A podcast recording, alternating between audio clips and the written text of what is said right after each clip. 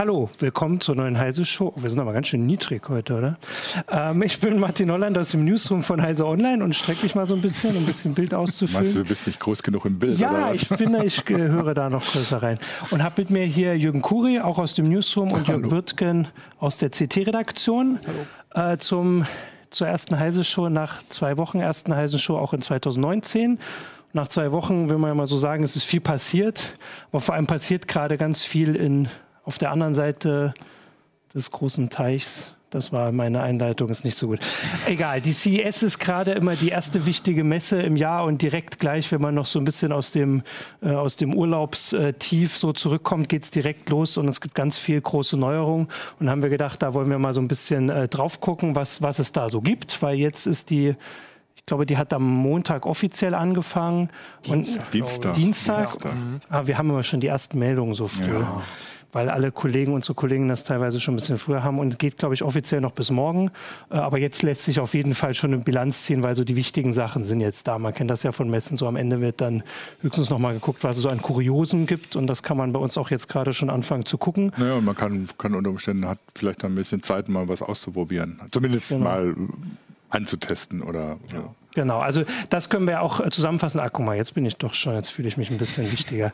äh, wir können es ja mal kurz erklären. Also wir haben, ich habe gar keinen Überblick. Wir haben, glaube ich, fünf oder sechs Kollegen, die sind dort. Mhm. Sieben, glaube ich. Sieben, sogar. siehst du. Ähm, und ähm, gucken sich die Sachen an, nehmen die Sachen in die Hand äh, und lassen sich vor allem erklären, was es damit auf sich hat bei einer ganzen Menge von Geräten und testen die auch schon oder prüfen, also gucken sie sich so an. Das ist kein richtiger Test natürlich. Ähm, genau, und äh, die gibt es auf äh, Heise Online, da kann man ja auch mal darauf hinweisen, das haben wir schön gesammelt in, unter CES und man sieht das auch so, weil jetzt ist halt so ein bisschen die Frage, wie bringt man da jetzt so ein bisschen Ordnung in die ganze Vielfalt? Also vielleicht hab, habt ihr schon so eine Idee, wo ihr sagt, das ist so das große Thema. Gibt es ein großes Thema bei der CES? Kein einziges großes ja. Thema. Es versucht natürlich jede einzelne Branche als das große Thema darzustellen. Ähm, man kann es immer schlecht abwägen. Ist jetzt Mobilität äh, ja. wichtiger als Fernseher oder sowas? Aber es passieren meiner Meinung nach gar nicht so die ganz großen Sachen, aber ganz viele schöne, spannende mhm. kleine Sachen. Ja, den Eindruck habe ich auch. Also irgendwie kommt es einem so ein bisschen vor, wie, wie um die berühmte Cebit nochmal zu erwähnen. Wie, Was war denn das nochmal? Wie so nach, nach 2001, wo man, man anfing zu sagen, ja, auf der CeBIT kriegt man ja gar nicht mehr so richtig die sensationellen neuen Sachen gezeigt und so. Unter Umständen hat die CES so ein ähnliches Problem, ne? dass dann zum Beispiel, wenn man jetzt sagt, also hier Mobilzeugs oder so, da warten jetzt alle auf den Mobile World Congress, der jetzt auch mhm. demnächst ist ähm, und gehen dann nicht, vielleicht nicht auf die CES, weil sie denken, auf der CES gehen sie eher unter, wobei, nachher geht man auf den Mobile World Congress auch unter, weil da alles, aber wie auch immer, also da vielleicht nicht, dafür sind jetzt ganz viele Autohersteller da da, ne? die äh, alle ihr Zeugs da zeigen. Ähm, sagen wir mal so, was, was Technik, Technologie, Zukunftssachen in der Autobranche angeht, ist die CES wahrscheinlich interessanter als die IAA oder sowas. Äh, weil auf der IAA kriegst du halt die ganzen normalen neuen Modelle zu sehen, vom das 500. neue dicke SUV und auf der CES kriegst du dann äh, Konzepte zu sehen, die was ganz anderes machen. Ne? Ja, und die auch noch gar nicht fertig sind ja, und gar nicht verkauft werden können. Das Spannende sind vielleicht tatsächlich Konzepte, die man gar nicht bei den Autoherstellern sieht, äh, sondern bei den ganzen Zulieferern. Mhm. mhm. Da gibt es zwei, drei Hersteller, die äh, wollen so ähm, Konzepte zeigen für ein selbstfahrendes Chassis quasi nur noch und dann kann man da irgendwelche verschiedenen Container draufstellen. Dann Ach wird so, aus dem gleichen mhm. Ding entweder ein Taxi oder ein Lieferwagen. Mhm. Das ist ganz interessant, aber eben auch weit weg von irgendeiner Realisierung. Wobei Mercedes sowas ja auch tatsächlich zum Fahren da hat. Äh, die zeigen so ein Konzeptauto. Ähm, in dem Fall als Kleinbus, kann man aber auch umbauen über, über Module zum, zum Kleinlastwagen und so. Und das ist tatsächlich auch ein autonomes Auto, ähm, das da fährt und dann natürlich im Innenraum ganz neue Möglichkeiten hat. Ein Kollege hat das ausprobiert, ist damit mal ein bisschen rumgefahren. Oder ist schon interessant. Ne? Ist auch von Mercedes, wissen sie nicht, ob sie das jemals bauen werden. Aber so als Konzept und auch um zu zeigen, was man eigentlich alles machen kann, wenn man mal so von diesem klassischen Auto mhm. weggeht. Das, das, ist ja bei E-Autos oft das Problem. Ne? Du hast ein E-Auto, das ist genauso schwer und genauso blöde wie ein normales Auto, nur halt ein E-Motor drin. Ja. Dabei kannst du, wenn du einen E-Motor drin hast und die Batterie, kannst du ja ganz neue Konzepte von Auto machen. Und das zeigen die da. Und das ist schon interessant, was, was da alles dann geht plötzlich. Und wie, wie anders ein Auto aussehen kann, nicht nur jetzt von außen, ähm, sondern auch von innen, wie, wie, wie sich das innen verändert, wenn ein Auto halb- oder vollautonom ist und mit dem E-Motor betrieben wird, ist schon interessant. Ja. Man kann ja kurz sagen, weil ein Elektromotor einfach nicht so viel Platz verbraucht, nicht so viel Teile auch und nicht, also nicht diesen, diesen Aufbau, den man einfach weg. jetzt gewohnt ist. Das heißt, man kann ihn überall hinpacken im Auto quasi. Und das Große sind eigentlich die Batterien. Das ist immer so das, was. Ja gut, aber die kannst du natürlich auch anders bauen als zum Beispiel einen ja. Brennstofftank, ja, äh, ne? genau. der schon eine gewisse Form haben muss. Ähm, um das Volumen unterzubringen. Mit Batterien kannst du ja theoretisch in, sagen wir mal, beliebige Formen machen. Ja. Äh, und auch an beliebige Stellen. Das genau, ist nicht mehr so ein monolithisches Ding, was vorne oder hinten und sein Du hast natürlich das normale Getriebefeld weg. Genau. Also ich würde sagen, Papo, das, was ich so mitgekriegt habe, ist, dass es auch auf der CS werden halt diese autonomen Sachen gezeigt, aber sie sind immer noch schon ein gutes Stück weg. Also so im richtigen Einsatz, auch wenn es natürlich Sachen wie von Tesla gibt, die da immer schon weiter hingehen. Aber im Moment wird das immer vor allem diskutiert, wenn halt mal was schief geht. Ähm, aber Elektroautos sind so ein Ding, was einfach wirklich immer näher rückt. Also auch, also offensichtlich, im Grunde, auch wenn man das ja. immer noch nicht an den Verkaufszahlen sieht, aber an den Vorstellungen, und das ist ja auch ein Ding, was da gezeigt wird. Ja, und die sieht man tatsächlich deswegen vielleicht weniger auf der CES, weil das, was da interessant sind, sind schon die konkreten. Modelle. Das hm. ist genau das, was ja, jetzt kommen genau, wird. Ja. Äh, und das sieht man dann eben doch eher auf den Automobilmessen mhm. oder halt direkt schon in den Läden. Genau, direkt beim Händler. Es gibt ja schon genügend ja, Elektroautos. Genau. Das ist jetzt, jetzt nicht mehr genau. der fette Hype, mit dem man da auf der CES als Technologieträger rangeht. Da ist. Da sieht man ja tatsächlich Prototypen von autonomen Autos ja. oder Nvidia als Hersteller von diesen mhm. Chips versucht irgendwie in diese Richtung was zu machen. Intel als der Große in der IT versucht irgendwie da nicht komplett hinten dran zu sein und hat sich da irgendeine Firma gekauft und zeigt da irgendwas. Ja.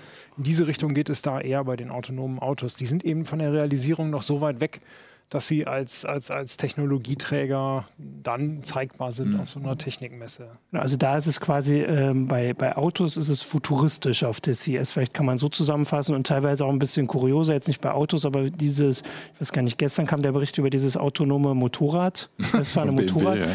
Das sah ja wirklich ziemlich irritierend aus. Also an Autos ohne Fahrer, zumindest im Video, hat man sich irgendwie so ein bisschen gewöhnt. Wobei meistens sitzt ja noch einer dahinter, der halt einfach äh, da sitzen ja. muss. Aber so ein Motorrad, das einfach so vor sich hinfährt, ähm, war schon ein bisschen komisch. Ja, das ist, ist, also wirkt auf den ersten Blick natürlich als völlig, also ja, einer der das, ja. Wettbewerber mit äh, für die, den größten Unsinn, den sie auf der CES vorgestellt haben. Aber BMW sagt ja auch explizit, das ist jetzt nichts, wo, sie wollen jetzt nicht autonome Motorräder bauen, weil Wofür, ergibt ja, irgendwie genau, keinen so rechten Sinn, genau, so ähnlich wie ein autonomes Fahrrad. Äh, was soll das denn?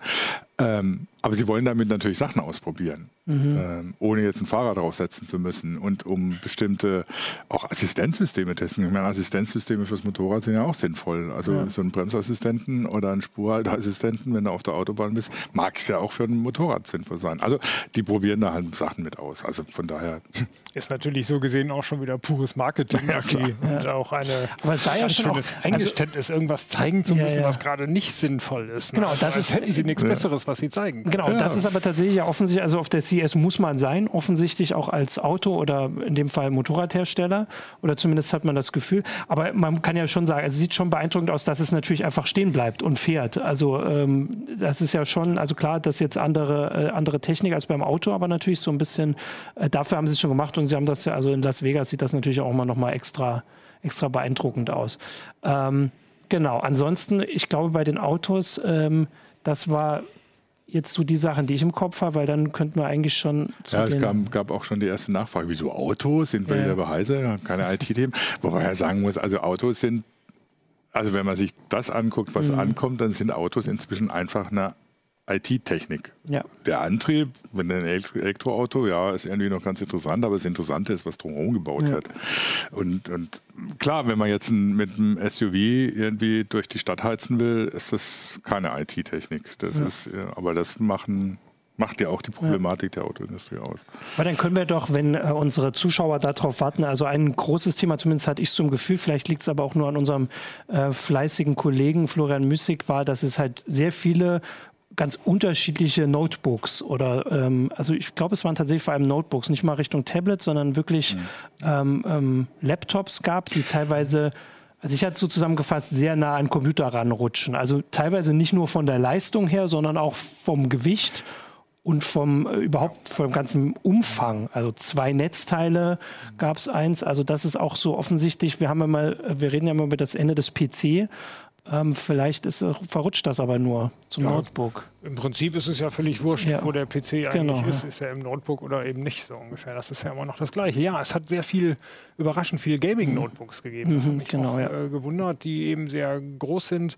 Vielleicht ist das tatsächlich so die mhm. Trendumkehr, dass äh, die Leute es nicht mehr einsehen, nur an einer Stelle mhm. spielen zu können oder arbeiten zu können, sondern Wochenendpendler. Die das Ding am Wochenende mit nach Hause nehmen oder kleine Wohnungen haben. Das wird immer interessanter, könnte ich mir vorstellen. Es gibt ja auch immer weniger Nachteile am Notebook. Genau, weil das ist vielleicht auch die, die Entwicklung, dass also für ein aktuelles Spiel, auch wenn er dann halt teurer ist, also das muss man ja schon sagen, also teilweise kosten ja halt schon mehrere tausend Euro, ähm, aber reicht halt so ein, auch wenn er doch sehr, sehr schwer und klobig ist, so ein Laptop, äh, auch wenn das Wort Laptop in dem Fall dann schon ein bisschen schwer über die Zunge geht. Der arme Lab. Genau.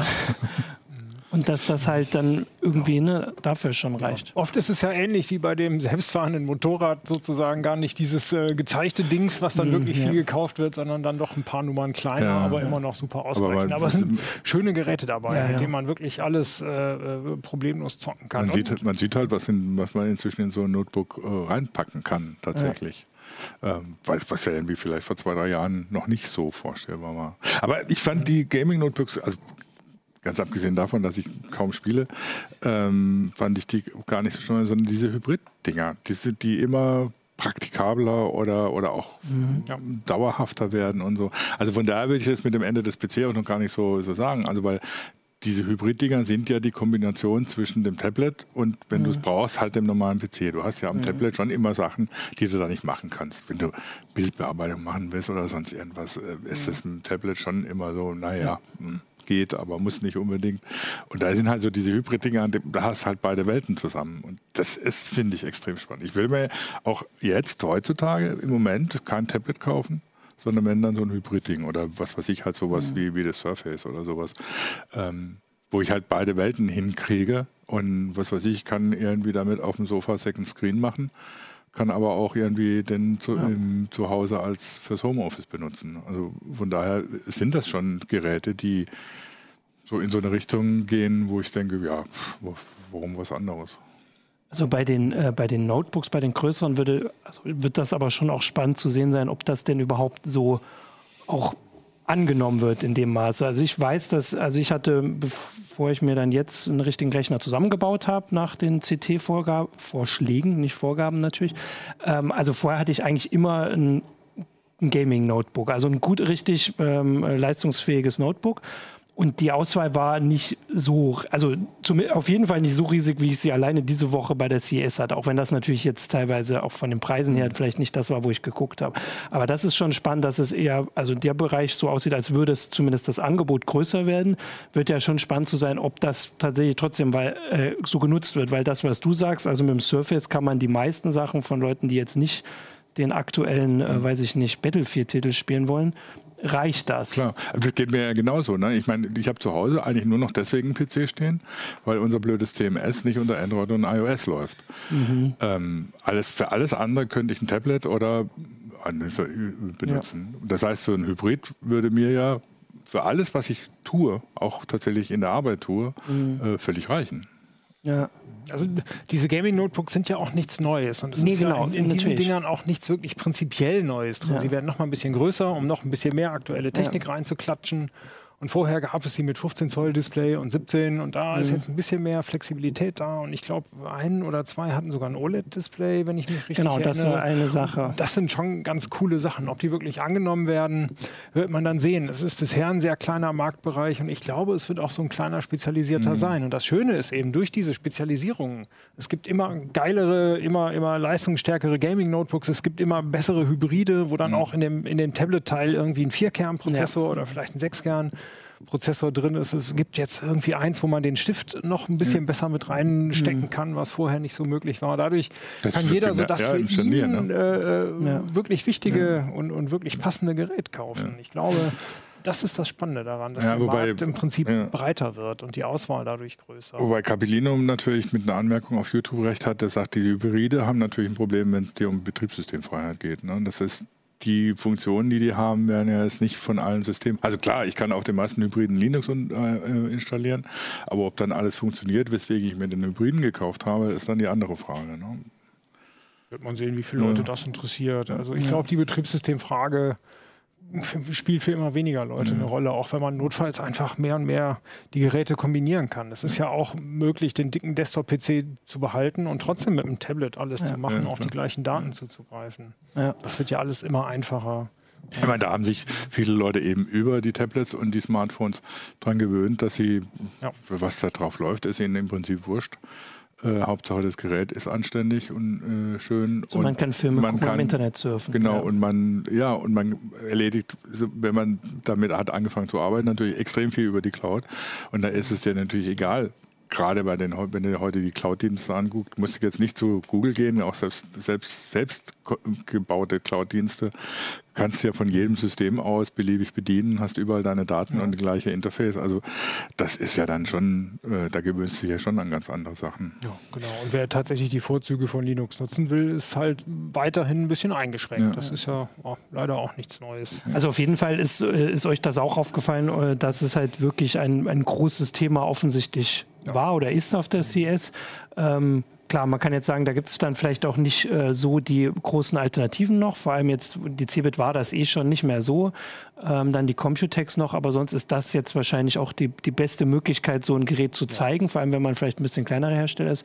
Eine andere Gerätekategorie, die jetzt eher, hatten wir schon ein bisschen angedeutet, eher ein bisschen unter ferner Liefen ähm, gelaufen ist, lief, ähm, waren halt die Smartphones oder sind die Smartphones. Wobei aber zumindest eins ähm, so wirklich äh, auch für Interesse gesorgt hat, einfach weil es das erste ist. Und zwar, das war das Ach, ich muss nachgucken. Ich glaube Rolei oder so. Also auf jeden Fall das erste faltbare Smartphone. Ja, ich habe genau. mir vorhin noch Von einem ganz unbekannten Hersteller, den muss man sich glaube ich auch China, nicht genau, Ja. Die sind äh, tatsächlich für ihre Displays bekannt unter Fachkreisen. Die bauen ja. schon länger äh, biegsame, biegsame Displays und die haben es jetzt tatsächlich geschafft, Samsung und alle anderen zu überholen. Mhm. Samsung hat ja letztens schon mhm. äh, angedeutet, wir bauen eins. Äh, und die haben es jetzt tatsächlich auf den Markt gebracht und man kann damit rumspielen. Ich hab's also das Besondere daran ist eben, dass man das Gerät im äh, Betrieb äh, genau. biegen kann. Bisher gibt es ja schon biegbare Displays in der Form, dass ja. man bei der Produktion es einmal biegen kann, mhm. so ungefähr, dann hat man die abgerundeten Ecken, äh, mhm. die ja gerade genau. Samsung schon viel ja. verkaufen. Jetzt kann man tatsächlich das Ding ständig biegen. Man hat ja. also eigentlich ein Tablet, was man zusammenfalten kann zu einem Smartphone. Genau, das ist auch die, die Erklärung schon. Warum sollte man das wollen? Das war ja vorher so ein bisschen die Frage, ist es einfach nur was, was man macht, weil man es kann, weil es technisch geht? Oder hat das einen Sinn? Und die mhm. Idee, dass man quasi gleichzeitig den Tablet-Bildschirm unten in einem Smartphone-Gerät hat, also in Bezug auf die, die Größe, nicht auf die Pixelzahl, weil das hat man ja vorher schon gehabt. 4K-Smartphones gab es ja mhm. auch schon. Äh, aber dass man das ausklappt und das hat, das ist natürlich die Idee und das mhm. klingt schon praktisch. Und jetzt, ich kann es nachgucken, kann es jetzt genau. vorlesen. Also der Hersteller heißt Royole. Ich lese es jetzt mal ganz deutsch vor, wahrscheinlich Royole. Äh, FlexPi heißt das Gerät äh, und ist auch gerade, also kann man sich hier dann auch gleich nach der Sendung natürlich äh, auf Pfizer angucken, weil Hannes hat das auch ähm, ähm, im Video ausprobiert ja, ja, und zeigt halt so richtig, was also wie man sich das vorstellen muss. Also es ist quasi so ein, so ein Gerät, das ist ungefähr so groß, ne? Und man kann es, mhm. jetzt habe ich es falsch schon angefangen, man kann es so zusammenfalten mhm. im Betrieb, was spannend ist, aber er zeigt eben auch die ja, die Unzulänglichkeiten, sage ich mal, weswegen man wahrscheinlich nicht 1300 Euro bezahlen möchte, die das Geld kostet, weil das ist dann so, also es bleibt halt so offen. Es liegt nicht direkt plan drauf, sondern es ist halt ein sehr großer Spalt, in den auf jeden Fall ein Stift reinpasst zum Beispiel. Ich fand, es ja auch ganz nett, dass er in der Überschrift von seinem, seinem Testbericht geschrieben hat, es ist ein biegsames Smartphone. Ja. Weil unter faltbar stelle ich mir schon noch ein bisschen was anderes vor, weil ja. man biegt es tatsächlich so zusammen. Ne? Das genau, sieht irgendwie aus wie so, ein, nur, wie, so ein, wie so ein, was weiß ich, Eisenstange, die man halt so biegt und dann hast du halt so einen, so einen Bogen drin das ist noch weit weg von wirklich so schön, wie man sich das mhm. vorstellt. Ja, ja, ja. Also, aber immerhin ist es das Erste. Sie haben es geschafft. Also was ich daran äh, ähm, interessant finde, ist tatsächlich, dass Google gesagt hat, sie wollen Android auf äh, diese Art von Geräten mhm. anpassen. Mhm. Und das haben sie bei ganz schön wenigen Techniken bisher gesagt. Wir ja. haben sowas wie Zoom-Kameras und sowas, was von Android immer noch nicht dolle unterstützt wird. Und hier gibt es eine Technik, die noch nicht mal existent ist. Und Google hat schon gesagt, hey ho, wir, wir machen was dazu. Und von daher wird da noch einiges kommen. Das erklärt auch ein bisschen die Softwareprobleme bei diesen aktu aktuellen FlexiPy, ja. weil das klappt jetzt noch nicht so, wie man sich das wirklich vorstellt. Und auch in der Mechanik. Wir sind mal sehr gespannt. Äh, die Gerüchte kochen jetzt natürlich noch höher, ähm, wann Samsung sein Dings da, was sie schon mal kurz in die Kamera genau, gehalten haben. Ja schon gezeigt. Aber auch das, auch das ist ja wirklich dann so ein Big Sum ist, ne? Ja. eigentlich nicht mhm. wirklich. Also und ein Klapphandy äh, stelle ich mir natürlich wie, so ein Klapphandy wie früher vor, ne? dass er irgendwie so richtig zusammenklappt und wenn es aufklappt, dann ist es halt auf. Mhm. Ähm, und das da sind ja. sie noch weit weg von. Ich weiß auch nicht. Das ist wahrscheinlich noch so viel Entwicklungsarbeit drin, ja. bis, bis das wirklich so ist. Ich weiß auch nicht, ob das nicht so eine, ja, zum Scheitern verurteilte Brückentechnik ist. Weil eigentlich geht es ja darum, dass du, dass die Bedienung nicht passt. Ne? Das heißt, du hast ein Smartphone, da möchtest du mhm. Sachen machen, wo, größer, wo, der, wo, wo es auf dem mhm. kleinen Bildschirm nicht funktioniert. Und du hast einen, einen großen Bildschirm, den kannst du halt nicht einstecken. Da ist die Frage, ob nicht irgendwie neue Bedienkonzepte, die über Gästenerkennung oder mhm. sonst was äh, funktionieren, da nicht die andere Sachen. Ich fand es ganz interessant, dass, ja, dass, ja. dass Google mhm. diese Zulassung für diesen Radarchip gekriegt hat, ja. ne, den du ins Smartphone oder in ein beliebiges Gerät einbauen kannst und der dann wirklich Bewegungen erkennt und zwar auf diverse Arten. Das heißt, er kann erkennen, wenn du so machst, dass er dann das mhm, auslöst, okay. kann, dass du so machst, dass du, also beliebige Bewegung erkennen und du kannst dann natürlich hinter diese Bewegungserkennung Funktionen stecken. Ne? Was irgendwie noch mal einen Schritt weiter ist als zum Beispiel Sprachsteuerung, ne? weil sie eben auch funktioniert in, in Gegenden, in, in Räumen, wo du eben keine nicht vor dich hin plappern willst ja. und so. Aber ich weiß das nicht, ob ich in der Straßenbahn so na, eher als zu sagen, Alexa, ja, bitte zeig mir ja, ja. dieses ja. Ich meine, das ist, das ist dasselbe wie, äh, was weiß ich, man gewöhnt sich auch dran, dass die Leute so telefonieren. Ne? Das Handy irgendwie so in... in naja, also ich habe mich da noch nicht dran gewöhnt. Ja, und dann, man hat, was weiß ich, früher, als, die ersten, alt, ne? als die ersten Leute mit dem Handy auf der Straße auftauchten, dachte meine Frau auch, das wird sich nicht durchsetzen, das ist doch bescheuert, wenn die Leute da auf der Gegend, auf der Straße vor sich hin plappern. Also da gibt es schon einige Sachen. Und gerade, ich glaube, die gerade Gästensteuerung finde ich eine extrem spannende, ja. spannende Geschichte. Genau, aber bei den faltbaren Displays, da geht es ja eben nicht nur um die Steuerung, sondern auch einfach darum, die Inhalte anzuzeigen. Ja, ja. Wenn man sich einen mhm. schönen 4K-Film angucken will, je mehr Fläche, desto besser.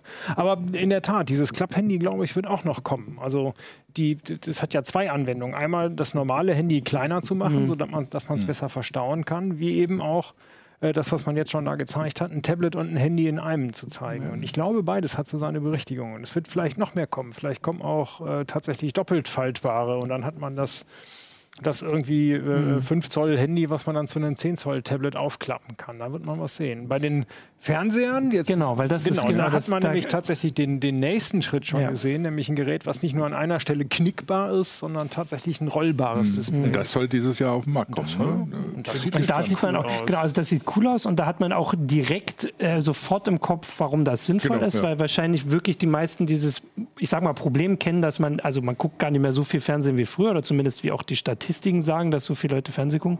Jetzt geht wieder hier der Bildschirm schon an. wir sind noch da, wir schlafen nicht ein. Ähm, und zwar, das äh, ist quasi also das sieht aus wie was viele wahrscheinlich schon vorm Fernseher stehen haben, die Soundbar, die einfach ja. so breit ist und die steht da und da kommt der Fernseher rausgefahren, ganz schmal und ist dann halt verstaut, wenn man wenn man ihn nicht braucht. Mhm. Und er hat noch verschiedene Modi. Wenn man nur Musik hört, fährt er nur ein kleines ah, Stückchen raus und zeigt cool, dann ja. tatsächlich mhm. nur irgendwie, welche, ja. welche Band da spielt oder sowas. Und es gibt noch einen zweiten Modus, wo er so ein kleines Stückchen rausfährt. Genau, das, also das, schon, das wurde letztes ja. Jahr auch schon gezeigt. Äh, also diese Modi sind, glaube ich, das, also war noch nicht so klar, glaube ich. Also zumindest ich hatte es auch noch nicht im Kopf, dass sie das so planen, dass man wirklich den dann auch so anpassen kann für verschiedene Sachen. War ja auch die Sache für Musik oder dass man quasi nur die Nachrichtenzeile drüber laufen lässt, ja, wie am Times Square. Ja, ne? So, ja. Das hat man dann zu Hause so. Ähm, das sind schon alles coole Ideen. Ich würde mal schätzen, also ich weiß nicht, einen Preis hatten sie, glaube ich, noch nicht genannt jetzt. Mhm. Das sind nochmal andere Dimensionen als bei dem Falt-Smartphone. Aber natürlich ist, also mir wirkt das mehr so in die Richtung, als das möchte ich haben, als die 8K-Fernseher, die jetzt auch Stimmt, gezeigt ja. wurden. Also, dass ich eher denke, ich möchte sowas haben, der Platz spart. Ja, wenn du bisher als, noch Probleme mit 4K-Inhalten genau. finden, für 8K sieht es dann noch düsterer aus. Ja. Aber sie wurden gezeigt, das kann man nämlich auch, weil wir dann sind wir jetzt so ein bisschen auch bei den Displays und bei den Fernsehern. Ähm, und da haben wir heute den Artikel auch von, von Nico, der ja auch dort ist. Und der hat ein bisschen erklärt, wie sie an einem Fernseher das tatsächlich hinbekommen haben, 8K-Inhalte drauf zu kriegen. Also das war allein schon die Schwierigkeit. Und da fragt man sich natürlich schon so ein bisschen, warum braucht man das, wenn es jetzt also wirklich auf einer Messe irgendwie so alle Geräte so offen und dann ist man stolz, dass man das hinkriegt, aber eigentlich sollte das nicht das sein, worauf man stolz ist, ja. dass man die Inhalte draufkriegt. Also für Filme sind sie tatsächlich momentan noch Quatsch für ja. Bewegtbilder, weil es gibt einfach nichts. Genau, das gibt es wirklich. Bei 4K nicht. kann man sich ja schon irgendwie mhm. so von dem einen oder anderen mhm äh, runterladen. Bei 8K gibt es wenig Anwendungen. Also entweder zeigt man es äh, mit, äh, im Betrieb mit Informationen vom Betrieb und, und speziellen Videos, die nur dafür mhm. da sind, genau dort gezeigt zu werden. Vielleicht wird es das perfekte Bild, was an der Wand hängt. Irgendwie mhm. ein 100 Zoll Bild in 8K. Mhm. Das sind dann okay. ja irgendwie so und so viel Megapixel. Ja. Vielleicht wird es eher für Fotos interessant. Wenn so ein Ding mal nur, so ein Fernseher nur 10, 20 Watt äh, leistet, Samsung hat so einen Fernseher schon mal vor ein paar Jahren gezeigt, der mhm. auch dazu da ist, mit einem schönen Rahmen irgendwie Bilder mhm. zu zeigen. Und da ist natürlich 8K umso besser. Je ist natürlich, Pixel, desto geiler. Ist natürlich spannend, weil es eigentlich den anderen Entwicklungen, die wir gerade gesagt haben, bei, bei Handys und Tablets und vor allem auch bei den Rechnern entgegenwirkt, dass man offensichtlich äh, die Sachen sollen weniger Platz einnehmen, vor allem wenn sie nicht gebraucht werden. Äh, und dass die Fernseher also dafür müssen sie größer werden für 8K. Also das ist noch größer, als sie jetzt schon groß sind. Ja. Ähm, und das ist die andere Richtung. Man macht da vielleicht den Platz frei. Ja, wobei, du, also, ja. weil, du, weil du den äh, Stromverbrauch angesprochen ja. hast. Natürlich so ein, so, ein, so ein Fernseher, der dann, wenn ich ihn nicht benutze, irgendwie mir im Prinzip die Bildergalerie aus meinem bevorzugten Museum anzeigt, wäre schon spannend. Aber da kommen Leute an und sagen, ja, aber warum dann nicht E-Ink oder sowas? Ne? So ein riesen ja. E-Ink. Also zum einen E-Ink sowieso als nochmal, das spielt in, nur bei den E-Readern eine Rolle, wird irgendwie aber kaum, man hört kaum von Weiterentwicklung ja, da. Also ich hatte vor ein paar Wochen oder Monaten eine Meldung, dass eine Firma, die da, also weil da braucht man natürlich farbige dann dafür, genau, ähm, dass die, soweit ich weiß, die hat auch wurde eingestellt, die hatte Amazon gekauft. Ja. Also selbst Amazon, die ja wirklich mit dem Kindle, ich weiß nicht, ob sie Geld verdienen, aber zumindest daran die Entwicklung, die fast stehen geblieben ist, so ein bisschen noch vorantreiben das nicht sieht. Ja, und also ich, ja. den E-Reader, ich benutze den E-Book-Reader eh immer noch. Aber eigentlich nur, weil das Display halt zum Lesen besser ist, als, als auch von dem besten Tablet oder besten Smartphone. Also das ist und Warum mit E-Ink da nichts mehr gemacht wird, ist mir auch nicht so ganz klar. Ich hätte gerne so, ich träume ja immer noch von so einem Doppeldisplay, ne? Eine Seite Tablet, andere Seite E-Ink oder sowas.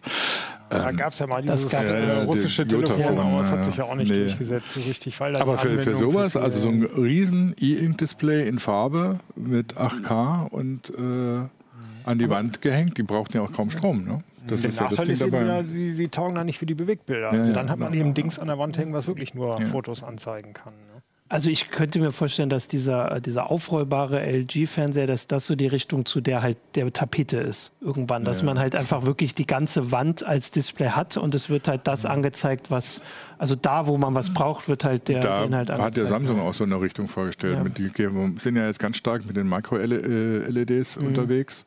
Und die haben ja so Module vorgestellt, die du an die Wand hängen kannst und die dann unterschiedliche Sachen, wo du konfigurieren kannst über die App, mhm. was sie anzeigen und Muster anzeigen oder deinen ja. Facebook-Account oder sonst irgendwas. Mhm. Und das ist, geht natürlich schon in so eine Richtung, dass die Tapete einfach das Anzeigeinstrument ja. ist. Mhm. Und du dann eben beliebig sagst, was da drauf kommt. Ja, jetzt ähm, müssen die Dinge auch noch so billig werden, dass man sich 20 Stück davon. Genau, das ist das Problem dabei. Ne? Aber so eine, so eine Fernsehtapete, ja klar. Ne? Ich meine. Oh in der Science Fiction gab es das schon vor 100 ja, ja. Jahren. Ne? Aber die haben auch irgendwie nie über den Stromverbrauch nachgedacht. Wenn man nee, jetzt so ja, nach den, nee, doch, die haben schon drüber nachgedacht, aber da kam dann irgendwie natürlich, da war natürlich Kernfusion ah, ja, sowieso stimmt, kein Problem. Okay. Oder da wurde das Mittelmeer eingedampft, um Strom zu erzeugen oder sonst irgendwelche verrückten Sachen. Also ja, das Gucken, ist natürlich das ein Problem der Stromverbrauch von den ganzen Sachen. Genau. Ich überlege gerade noch, wir hatten in der Vorankündigung äh, auch noch so ein bisschen, also die Kollegen haben sich ja vorher schon so auch, also die gehen ja da nicht ohne Vorwissen rein, also wissen ja, was, was uns so erwartet. Ein Thema war auch 5G, das habe ich jetzt aber gar nicht so groß mitbekommen. Und da genau. war auch, ich glaube, die Aussage vorher war, dass es eher um Internet der Dinge, um solche Geräte geht. Aber irgendwie, also, also als wichtiges Thema ist es wahrscheinlich dann einfach mindestens noch ein Jahr entfernt. Das ist Gar nicht mal, aber es ist so. äh, sozusagen drei Wochen entfernt, weil dann fängt der Mobile World Congress in, in Ah, ach so, Barcelona mhm. an. Deswegen gab es so gut wie nichts zu 5G Ah, okay. zu sehen. Ich glaube, kein einziges Telefon, aber da werden wir in ein paar Wochen drüber quatschen können. Ah, okay. Da wird viel passieren. Ja, Stimmt, wobei, ja. wobei ich da schon mich frage oder so, ob die Industrie oder die Mobilfunkprovider 5G wirklich überhaupt als Consumer-Thema sehen.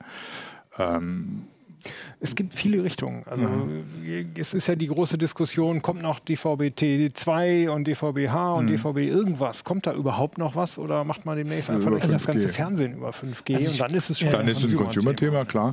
Ähm, das ist auch der, der Bereich, wo ja 5G äh, im Prinzip explizit für entwickelt wurde. Ne? Oder ein Teil von 5G. Das sind ja verschiedene Definitionen.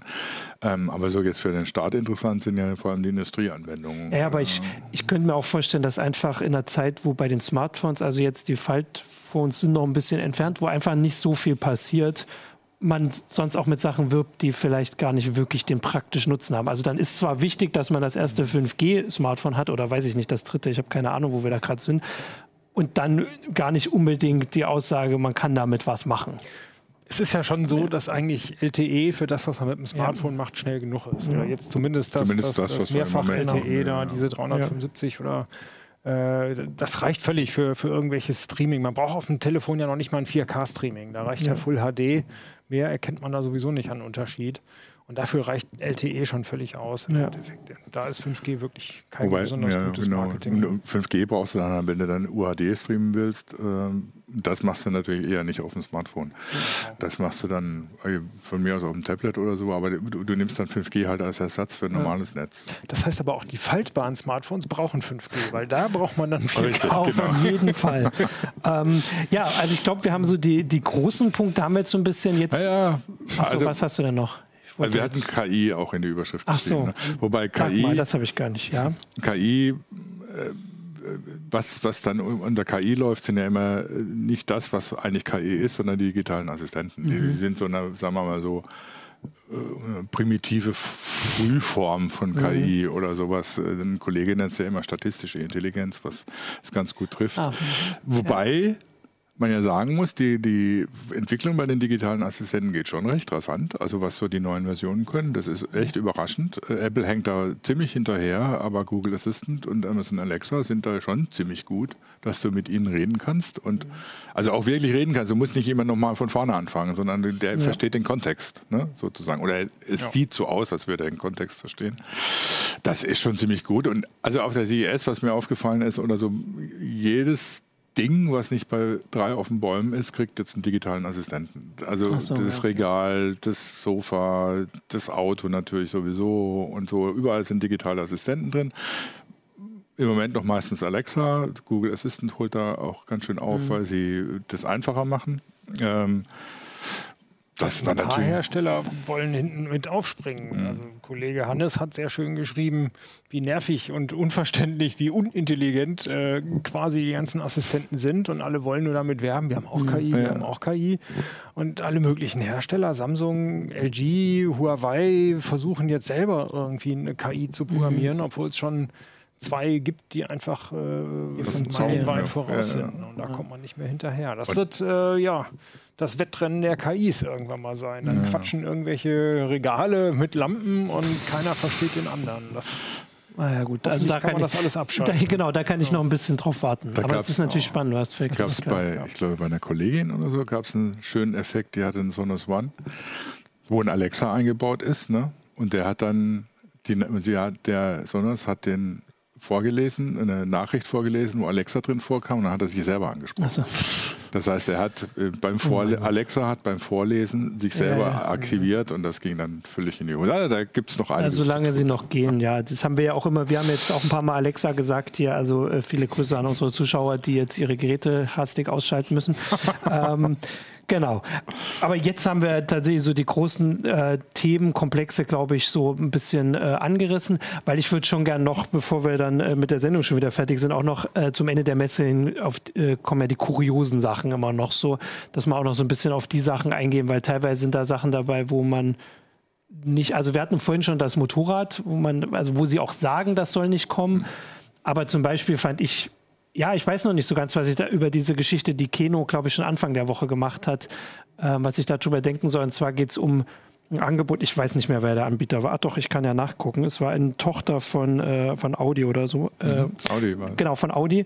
Und zwar ein VR-Umgebung für den Rücksitz. Wenn man im Auto sitzt, das, was wir alle offensichtlich kennen, dass das so super langweilig ist, äh, dass man eine VR-Brille sich aufsetzt und währenddessen spielen kann und im Spiel wird quasi die Fahrt mit einbezogen. Also man bewegt sich in einem Raumschiff in dem Fall, also quasi nach vorne oder halt wird dann abgebogen und man kann dann halt Sachen ab schießen. Ja, oder du blendest irgendwie, wenn du auf der langweiligen A7 Richtung Hamburg ja. unterwegs bist, stattdessen in Grand Canyon ein. So was, genau. Also das ist so die Idee und Keno hat, also so wie er es beschrieben hat, ähm, funktioniert das ganz gut. Man muss aber auch sagen, dass er auf einer Strecke gefahren ist, die quasi, äh, also einprogrammiert war. Also es war jetzt nicht, also das, in Zukunft soll das Gerät natürlich automatisch erkennen, ob man jetzt abbiegt oder geradeaus fährt oder beschleunigt, ähm, damit das im Spiel sich wiederfindet. Ähm, wenn das nicht funktioniert, dann haben wir nur alle noch einen Grund mehr, dass einem Auto übel wird. Äh, aber das war so eine Sache. Also ich glaube jetzt nicht, dass es irgendwie ganz groß das Ding ist, aber ich könnte mir vorstellen, dass es eine von diesen Sachen ist, die man irgendwann sieht und äh, nur irritiert ist, wenn die Leute auf dem Rücksitz immer sitzen und gucken da nur so rum und bewegen die Köpfe, so wie die Leute, die jetzt so telefonieren. Also das war eine der Sachen, wo ich dachte, ja, das ist dann jetzt doch der endgültige Durchbruch für VR? Nee, nicht wirklich. Nee. Also es ist was Kino geschrieben hat Richtung VR, ist ja, dass mehr und mehr jetzt mit Eye-Tracking kommt. Mhm. Von HTC soll es was geben. Eye-Tracking ja. heißt also, dass die Kamera, die man vorm Gesicht hat, äh, genau äh, misst, wo man hinschaut. Bisher konnte die das nur anhand der Kopfbewegungen mhm. erkennen. Und das soll tatsächlich Vorteile bringen. Man kann dann über, über gucken, äh, die Oberfläche bedienen, äh, man kann CPU-Zeit sparen, weil irgendwie genau, nur da äh, scharf gerendert wird, wo man gerade hinguckt das könnte interessant werden. Aber bisher ist ja der ganze VR-Bereich eher noch eine Nische. Das wäre halt dann so eine Sache, weil natürlich langsam wird es Zeit für die zweite Generation der Geräte, ja. ähm, die nicht, also die jetzt nicht so erfolgreich waren, wie vielleicht manche gedacht haben, aber auch nicht so unerfolgreich, dass die Gerätekategorie am Ende ist. Genau. Und das heißt, die nächste Generation hätte dann nicht nur mehr Pixel, das ist ja immer so das, also vor allem ist es bei VR-Brillen auch wirklich wichtig, weil es, also das war schon noch so eine Einschränkung, dass das Eye-Tracking ein Aspekt ist, der nochmal eine zusätzliche Bedienkomfort bringt. Oder halt natürlich auch, dann kann man es noch auf mehr Geräten mhm. bringen. Und vielleicht würde es auch für, also ich bin ja, ich benutze das ja auf der Playstation und für so Konsolen wäre das natürlich von Vorteil, weil die einfach noch nicht die Rechenleistung haben oder vielleicht auch gar nicht, können ja gar nicht so mithalten. Wobei, also weiß ich nicht, zweite Generation von VR-Brillen, ich hätte gerne mal die erste Generation von AR-Brillen. Achso, ja. Ja, da kommt man leider gar nichts sehen. Ja, das, das hat getan. mich auch gewundert, dass ja. da also überhaupt mhm. nichts kommt, also auch nichts an Ankündigung oder sonst was. Also das ist immer noch so eine Geschichte, der ich eigentlich relativ viel Zukunftsaussichten zubilligen würde, wo aber anscheinend die Schwierigkeiten so groß sind, dass keiner so richtig damit in die, Pusch, in die Puschen kommt. Ja. Und selbst wenn dann, also vom, also jetzt seit ein paar Wochen wird ja mal deutlicher, was diese ganz geheimnisvoll Magic Leap nun mhm. äh, anzeigen. Und das sieht halt, also für mich zumindest dann doch so aus, wie sie kochen auch nur mit Wasser. Ja, also vorher waren das so diese Ankündigungen, da wird es jetzt alles, das wird ganz krass und wir wissen gar nicht, was passiert. Und jetzt sieht so aus, als wäre das halt vielleicht grafisch ein bisschen besser als die HoloLens und vor allem ein bisschen leichter ähm, und sieht vielleicht stylischer aus, was mir relativ egal ist, weil ich würde das nur zu Hause benutzen. Hast du sie aufgehabt? Mal? Nee, ich hatte sie ah, noch nicht auf. Das, das ist schon cool. Ich ja, hatte sie okay. kurz auf und das kommt schon ganz cool. Wenn man ja? wirklich, also ich habe nur Angry Birds gespielt mhm. damit und das ist schon eine Klasse besser als das, okay. was die HoloLens hatte. Aber in der Tat, mhm. es gehen ein paar spezialisierte Sachen und so richtig mit der Steuerung war es auch nicht dolle. Also ja, da sind okay, na gut, dann ist aber doch ja. Und in der Tat verwunderlich, dass man gar nichts gesehen ja, hat. Das stimmt, ja. Außer an so ein paar kleinen Ständen Anwendungsideen. Vielleicht liegt es auch an den fehlenden Anwendungen, ja. also an den fehlenden Preisen für gute Geräte. Von AR stelle ich mir natürlich schon vor ein Ding, was ich im Alltag aufsetzen kann ja. und was mir dann äh, dabei hilft oder so. Ich meine, das sind ja auch, das wird ja, dabei wird bei 5G, 5G immer davon gesprochen, ne, mhm. dass man das für AR braucht damit einem nicht übel wird, wenn dann irgendwie was eingeblendet wird, mhm. was nicht zur Kopfbewegung passt. Ja, genau. Ähm, aber sowas hätte ich auch gerne, ne? weil das ist auch so ein Ding, das ist das andere zur Gästenerkennung, das halte ich für eine, für eine Zukunftsbedienkonzept, mhm. dass du mit einer AR-Brille unterwegs bist. Ja. Man muss sie ja nicht immer gleich so machen, dass man wie damals beim Google Glass äh, die Leute gegen sich aufbringt, weil die ja. behaupten, man filmt sie ständig. Ja. Genau, also da könnte ich mir auch vorstellen, dass, es, dass der Grund wirklich ist, dass sie einfach nicht so weit sind, wie sie vielleicht sein wollen. Dass es da noch Einschränkungen gibt. Also vor allem bei den, bei den VR-Brillen sieht man es ja, da ist halt immer noch das größte Hindernis, einfach die Daten dahin zu bekommen, weswegen man immer mit diesem Kabel rumläuft. Das ist natürlich bei einer AR-Brille, vor allem wenn man unterwegs ist. Also da sind ja nicht nur die Daten, die man dann mit 5G hinbekommt, weil ich denke auch der Strom. Also ich meine, das ist ja, ja wirklich ein Problem, wenn das dann so warm wird oder was auch immer oder halt nur 20 Minuten oder die Google Glass hat nicht mal eine Stunde durchgehalten im vollen Modus. Da, die müssen halt noch behoben mhm. werden. Klar, natürlich. Dann geht es erst. Wobei selbst da, also gibt es wahrscheinlich geschickte Lösungen. Mir fällt es immer auf ja, bei ja. diesen kabellosen Kopfhörern, ähm, die dann zwei Stunden halten. Mm, ich habe mir halt einen besorgt, der hat halt noch ein Nackenband und den Akku da drin untergebracht ja. und der hält 20 Stunden. Also es kommt immer darauf an, ob man sowas auch nochmal äh, geschickt äh, umsetzt. Ja. Mhm. Also ich habe dann noch hier die, äh, die U-Boot-Drohnen, das ja. hat auch, ist glaube ich Hannes, war das auch ein Artikel, ja. der hat die noch mhm. gesehen, hat gesagt, das wird jetzt so das nächste, was offensichtlich uns dann die Filme auf, äh, weiß ich nicht, YouTube und Instagram und so beschert. Also dass man eine Drohne hat, mit der man wahrscheinlich vor allem durch Korallenriffe, also ich glaube, das ist jetzt nicht so was für die deutschen Seen, ähm, da ist nicht so viel zu sehen. Naja, es geht ähm, ja dann um Selfies. Ja, ach so, um Selfies äh, unter Wasser. Also auf jeden Fall kurz. Also ähm, Hannes hat beschrieben, eine große Einschränkung ist, dass man die nicht so leicht per Funk steuern kann, weil die Funkwellen halt das Wasser nicht ja, so durchdringen können. Genau, also die hängen dann quasi oder schwimmen unter einer Boje, die mit der man dann quasi äh, kommuniziert. Und die sind mit der Boje per Kabel verbunden. Genau, und äh, deswegen haben sie dann halt eine begrenzte Reichweite, wobei das natürlich relativ egal ist, weil die Boje einfach mitfahren kann. Ähm, die Frage, also was ich mir überlegt habe, ist, ich weiß jetzt gar nicht, wie viele unterschiedliche Hannes da hatte, aber wie groß dafür der Markt ist. Also jetzt bei GoPros und sowas, die man wirklich bei allen möglichen Gelegenheiten benutzen kann und sonst unter die Drohne hängt ähm, und aber auch halt Sport mitmachen kann oder so, das ist für mich, habe ich immer so gesehen, das kann man halt an ganz mhm. vielen verschiedenen Stellen, aber wo hat man schon mal äh, also den, den, den Zugriff auf äh, gute Unterwassermotive? Ja, also zumindest hierzulande. Vielleicht ist das aber auch wirklich eine Sache, die dann, die man vielleicht dort ausleihen kann oder so. Das ist vielleicht, das also wenn man halt, sein, weiß ich nicht, in Ägypten vielleicht oder wo Spannend ist es für die Leute, die eben nicht selber tauchen. Ja. Also es gibt ja ein paar tatsächlich, die fahren einem dem Taucher hinterher für die Selfies unter Wasser. Ja. Für Taucher bestimmt eine coole Sache. Ja. Ähm, und es äh, gibt auch die, die man quasi von außen steuern kann. Ja. Also von unter Wasser kann man sie ja gar nicht steuern, weil das, äh, ja, das genau. Steuergerät hat ja, ja genau, gar keine Verbindung zur Boje. Und dann sitzt man einfach oben in seinem Schiffchen und guckt, was da unten so alles rumkreucht und fleucht. Das ist genau zum Ausleihen. Vielleicht genau, oder vielleicht muss man auch, also wir haben natürlich so das Gefühl, dass oft die Geräte wirklich auch inzwischen einfach für uns sind, dass wir teilweise die gleiche Bildqualität haben wie irgendwelche Dokumentarfilme oder so. Mhm. Aber am Ende ist es halt vielleicht doch was in dem Fall für halt ähm, Experten, Dokumentarfilmer oder, oder Leute, die halt irgendwo vielleicht auch einen lokalen Zugang zu einem Ort haben, wo wir gar nicht hinkommen, also irgendwelche Naturschutzgebiete meine, oder so, um das, uns das zu zeigen. Das siehst du ja auch bei den Drohnen, bei den Flugdrohnen. Ja. Ne? Das heißt, es gibt ja kaum noch einen Dokumentarfilm, der nicht mit einem Drohnenflug ja, arbeitet. Stimmt, ja. Das nervt ja manchmal sogar schon. Ähm, also da werden die wahrscheinlich viel öfters noch eingesetzt, als also richtig intensiv eingesetzt als bei Privatleuten. Ja. Und also was ich... Mhm. Ja. Industrieller Einsatz kann ich mir auch gut vorstellen. Weiß ich nicht, Fischzüchter oder weiß ich nicht, Leute, die Brücken gutachten mhm. müssen, fliegen jetzt ja. mit der Drohne nach oben und können dann auch unter Wasser gucken. Ja. Was, was ich, noch, so was ich noch spannend fand, war dieses E-Bike äh, mit Wasserstoffzelle. Mhm. Ja, also ein E-Bike, das, das man nicht laden muss. Äh, man muss halt tanken, Wasserstoff. Mhm. ähm, also es ist schnell, jetzt, das muss man sagen, äh, das geht äh, dauert eine Minute. Ja eben, du musst genau, halt nur Wasserstoff reinpacken mhm. ne? und dann baut, es, äh, baut die, die äh, Zelle halt das zusammen. Ähm, Wobei so ein bisschen nervös würde ich wahrscheinlich schon, wenn ich mir vorstelle, ich habe so einen Wasserstofftank ja, zwischen den genau, Beinen. Also. Aber gut, das gilt natürlich für eine Brennstoffzelle im Auto genauso. Ne? Ja. Da, äh, wobei da, die arbeiten ja meistens mit Methanol. Ne? Das weiß ich gar nicht. Also ich weiß Aber auf jeden, auf jeden Fall, Fall, die, die müssen ja. tatsächlich Wasserstoff tanken, äh, brauchen auch spezielle, also brauchen halt einen Wasserstofftank. Spezielle Tankstelle, ja. Tankstelle. Ja. Arbeiten nicht mit so hohem Druck wie bei Autos, die einen Wasserstofftank mhm. haben. Und da das ist äh, von den Gegebenheiten her wahrscheinlich auch ganz vernünftig. ähm, und die sind erstmal nicht für den Privatmenschen gedacht, sondern so wollen die irgendwie so an, an Flotten Betreiber ver äh, verkaufen. Das Problem ist eben die Tankstelle. Es gibt ja, kein Netz dafür und genau. für Privatleute lohnt sich die Tankstelle nicht. Aber für so ein Stadt-Leihfahrradsystem ja. mit festen Stationen, ja. das war jetzt auch außer Mode, man hat ja eher die, die Free-Floating-Dinger da. Mhm. Aber wenn man noch eine feste Station hat, ja. ist das auch eine ganz coole Geschichte, könnte ich mir schön vorstellen.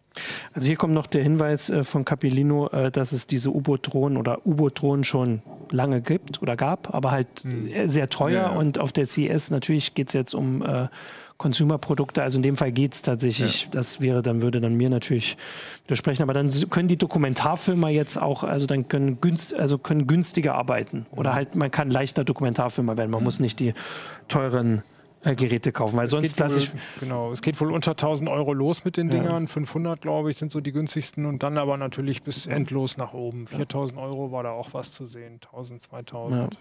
Also, wie gesagt, ich glaube, in Deutschland gibt es sehr wenig Seen und vor allem vor der Küste ist es mhm. wahrscheinlich auch nicht besser, wo ich mir jetzt vorstellen kann, dass man die einsetzen kann. Aber gut, ich kann mich ja, kann man mich ja auch überraschen. Ja. Ähm, zu, zu, ja. zu AR gab es noch eine Anmerkung von ähm, Heinz Mann auf YouTube meinte, das könnte irgendwie das Jahr von Apple werden mit AR. Ich meine, Tim Cook hat schon immer wieder gesagt oder so, dass er AR für eines der wichtigsten Sachen mhm. äh, technischen Entwicklungen hält. Nachher ist eine AR-Brille von Apple genau die super Innovation, die alle jetzt die ganze Zeit schon von Tim Cook fordern, mhm. weil er ja nichts gebracht hätte, seit Steve Jobs weg ist. Wer weiß. Kann sein. Das hat man sich bisher bei allen neuen das Techniken gewünscht, dass ja. Apple das macht. Also man sieht es ja. an dem frei bei dem Auto von Apple, ja, ja, das genau. läuft, äh, dass es noch nicht gibt. Und, Und den Fernseher. Stimmt, Fernseher, Fernseher wurde auch Apple, gesagt. Ja, genau. Und eine AR-Brille genau von dem Hersteller, der noch keine gezeigt hat. Das fände ich auch überraschend. Aber ja.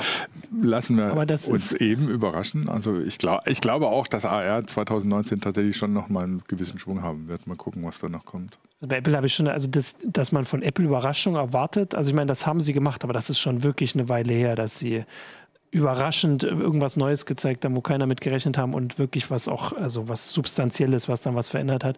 Aber so ein Mythos, sage ich mal, geht halt auch nicht ja. so schnell weg. Also von daher ähm, abwarten. Wünschen wir es den Apple-Aktionären. Genau, genau, die könnten das gut gebrauchen. In Zeit etwas gebeutelt, ähm, ja.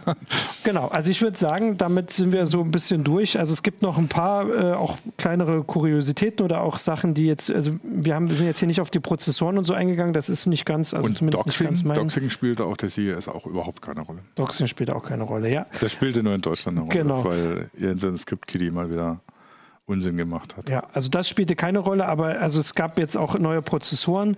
Das ist aber was für, würde ich auch mal sagen, eine andere heiße Show dann. Das sind auch andere Kollegen. Ähm, und den Rest deswegen verweisen wir oder ich in dem Fall jetzt alle Zuschauer und Zuhörer dann natürlich auf äh, Heise Online, weil da ist alles ganz fleißig schon mal äh, zusammengefasst und die Kollegen haben das ganz fleißig äh, aufgeschrieben. Gleich, gleich, gleich gibt es auch noch einen Fahrbericht über die ersten autonomen Taxis in Las okay. Vegas, die rumfahren von Lyft.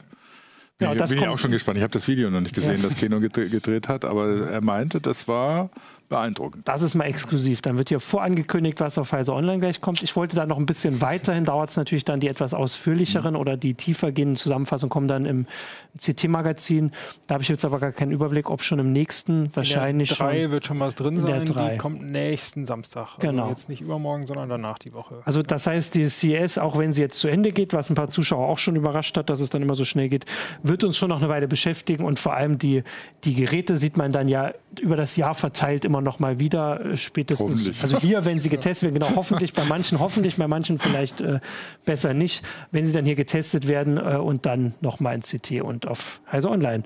Genau, und dann sage ich äh, euch danke für die äh, Einblicke und die äh, Gedanken und allen Zuschauern und Zuhörern dann später auch danke fürs Zuhören und Zuschauen und nächste Woche gibt es dann auch wieder eine Heise Show. Tschüss. Ciao. Tschüss.